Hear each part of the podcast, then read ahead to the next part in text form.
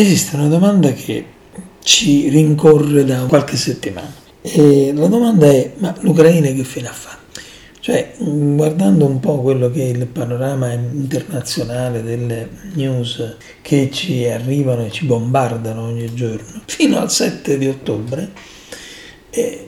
la questione russo-ucraina era una questione, quella della guerra appunto in Est Europa, eh, che sembrava voglio dire, essere predominante su tutto, che mm, sembrava essere mm, l'unico pensiero della geopolitica eh, internazionale e invece mm, di colpo di punto in bianco dopo il 7 di ottobre è successo che dalle pagine dei giornali man mano tutta la questione, tutta la guerra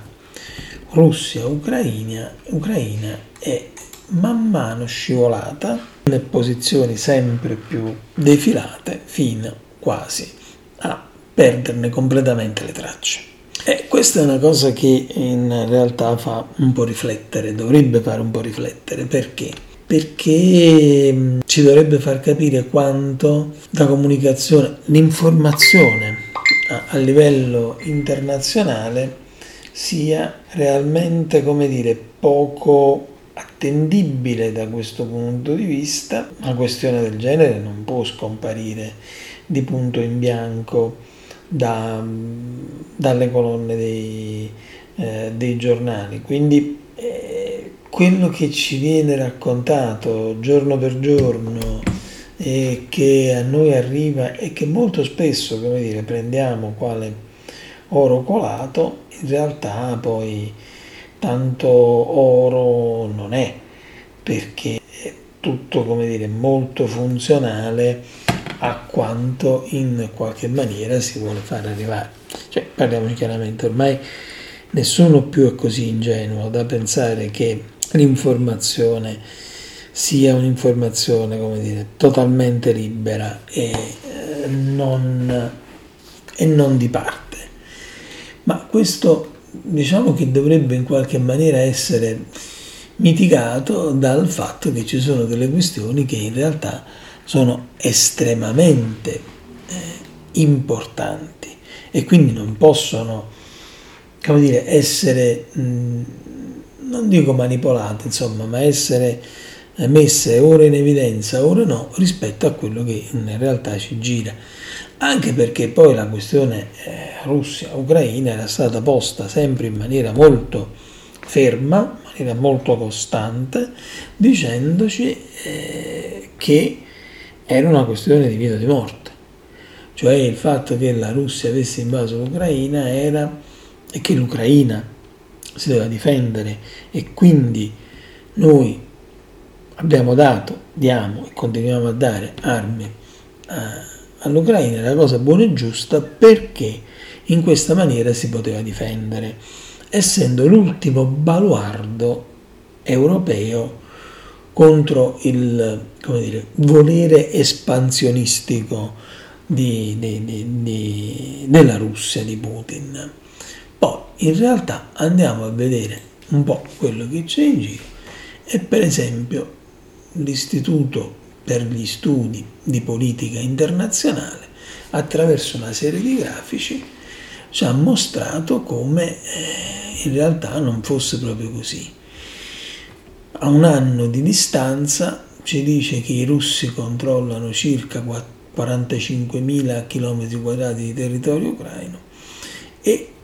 la controffensiva ucraina è vero che ha recuperato il 50% dei territori, ma la Russia ancora controlla il doppio del territorio ucraino rispetto a prima del 24 febbraio del, del, del 2022. È cambiato invece un po' l'atteggiamento dei vari paesi, per esempio ricordiamo che all'inizio c'era una Germania molto rigida, molto sulle sue, Ecco, da questa reticenza iniziale verso la fornitura delle armi all'Ucraina si è arrivati poi addirittura alla fornitura di Leopard, no? nei carri armati, eh, direttamente da parte, eh, da parte tedesca. gli aiuti americani fino al 7 settembre, fino al 7 ottobre, erano il doppio rispetto a quelli del resto del mondo verso l'Ucraina. 22,9 miliardi contro gli 11,6 del resto del mondo. Insomma, mm, non stiamo qui a tediarvi ancora di più con, altre, con altri numeri che comunque sono molto molto importanti, eh, sono molto significativi, lasciano capire moltissimo. Per esempio c'è un paragone fra, in, mm, fra la spesa militare quinquennale prevista dal Giappone e quella prevista dalla Germania e in termini di miliardi eh, di euro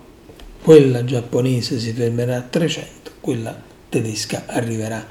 a 400 entro il 2027, quindi dedicando a queste spese un 2% buono del PIL contro l'1,1% attuale. Detto ciò, il 7 mm, ottobre sembra essersi fermato un po' tutto. La messe di notizie che arrivavano da, da Kiev, dal fronte, insomma, sono sempre più rare, sempre più rade. Eh, qualche notizia su Zelensky che fa le sue puntate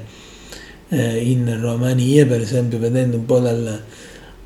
mh, dal listone delle notizie dell'agenzia ANSA, voglio dire, non degli ultimi arrivati, noi troviamo una notizia il 7 di ottobre,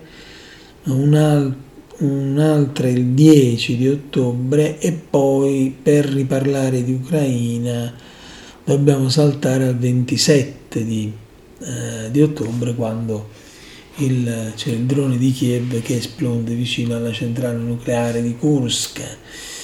Eh, insomma, mh, mm, se passiamo a guardare invece un'altra ehm, come dire, lista di notizie, quelle più attuali insomma, di questi giorni, e ci siamo soffermati su Rai News 24, insomma, tanto per andare sempre sulle major eh, più grandi,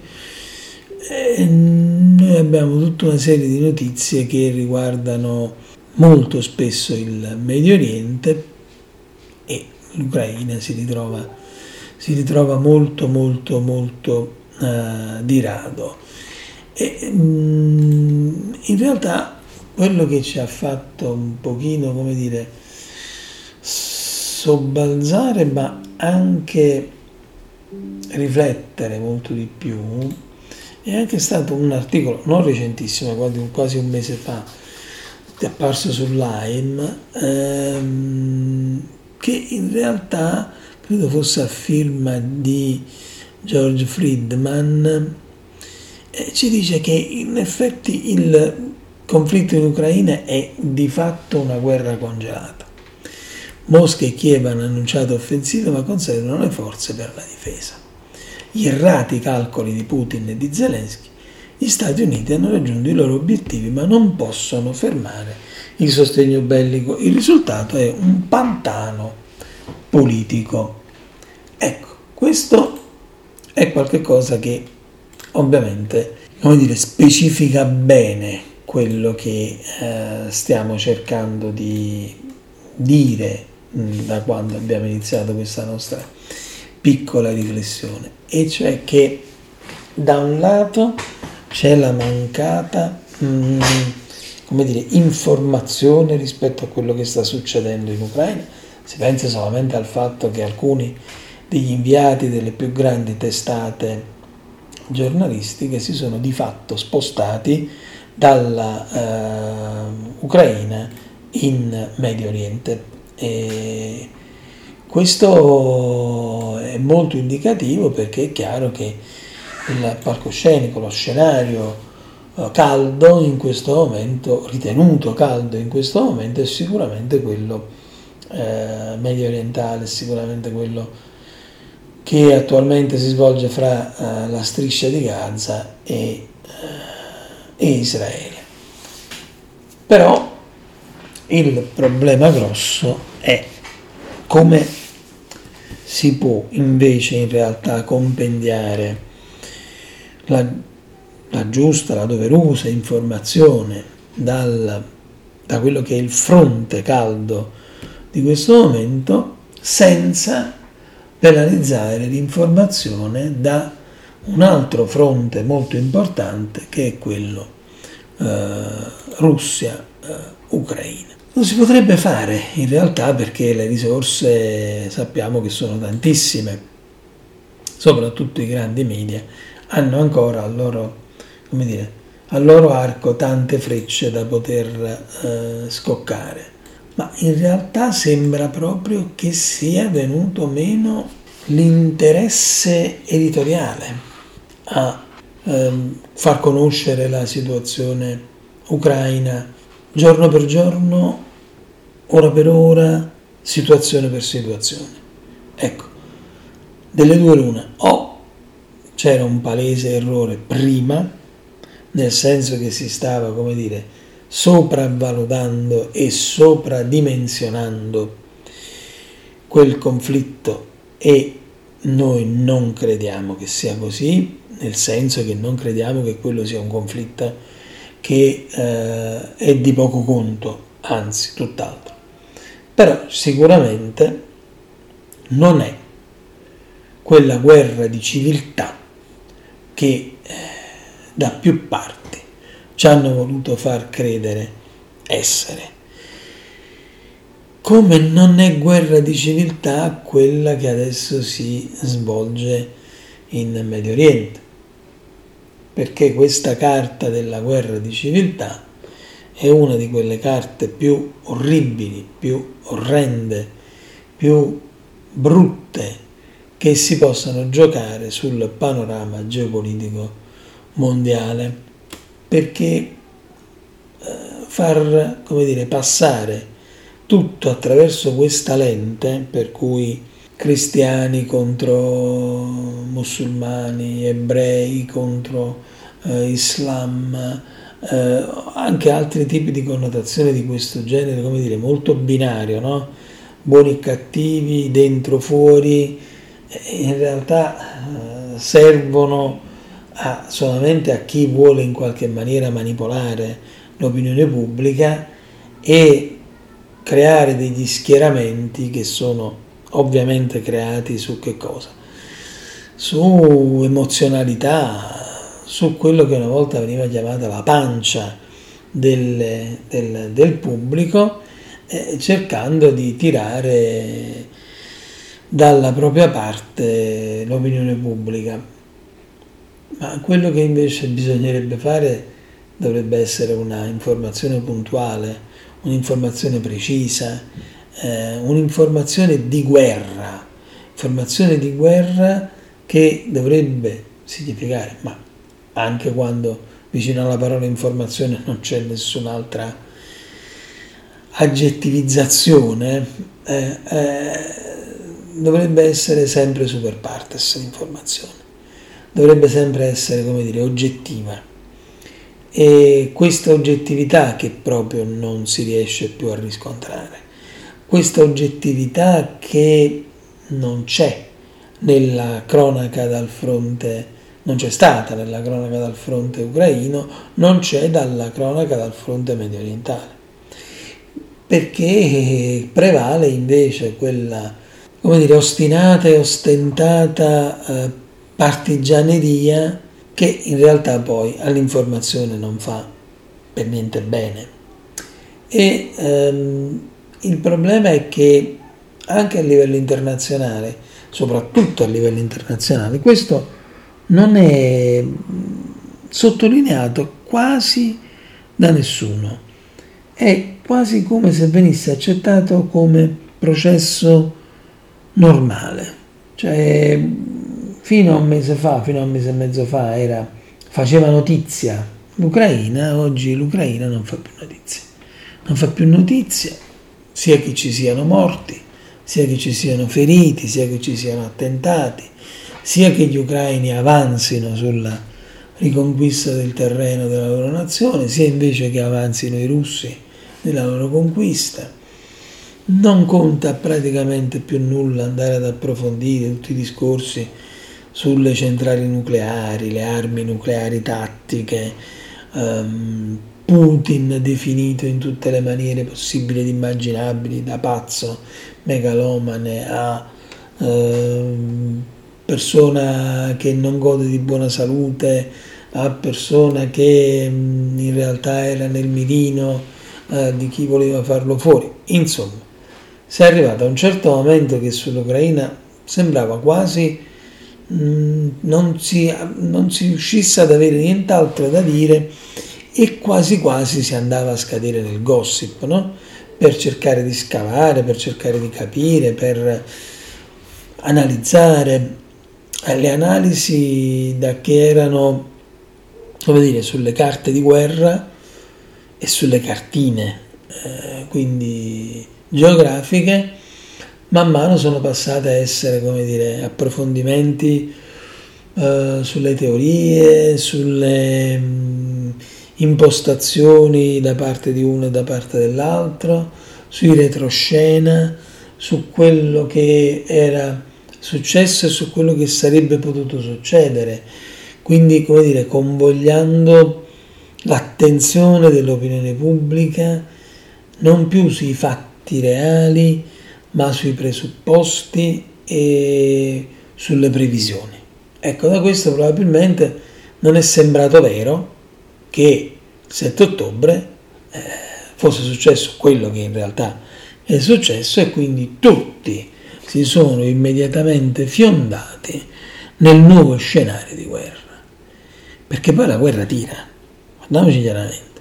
a livello di informazione eh, la guerra tira, tira tantissimo, quindi chiunque pubblichi notizie di questo genere vede i suoi ascolti andare su nella curva ascolti ovviamente se parliamo di televisione o contatti se parliamo di web, lettori se parliamo di carta stampata, insomma quelli che sono mh, i numeri che ogni testata, che ogni media chiaramente fa, trattando argomenti di guerra, come dire, fa uh, nascere molto interesse nell'opinione pubblica, anche perché l'opinione pubblica poi facilmente suggestionabile e nel momento in cui si indirizzano una, dire, una quantità, un flusso di notizie tutte in una stessa direzione, tutte più o meno dello stesso tenore, eh, è chiaro che come dire, questo, mh, questa attenzione viene autoalimentata, viene sovraesposta. Il problema è che oggi non c'è nessuno che domandi ma in Ucraina che sta succedendo? Cioè, L'Ucraina è diventata, è diventato uno di quei tantissimi altri conflitti nel mondo eh, che non possiamo dire dimenticati perché ancora non è proprio completamente dimenticato, ma che sicuramente hanno perso quel sacro fuoco che eh, in qualche maniera accendeva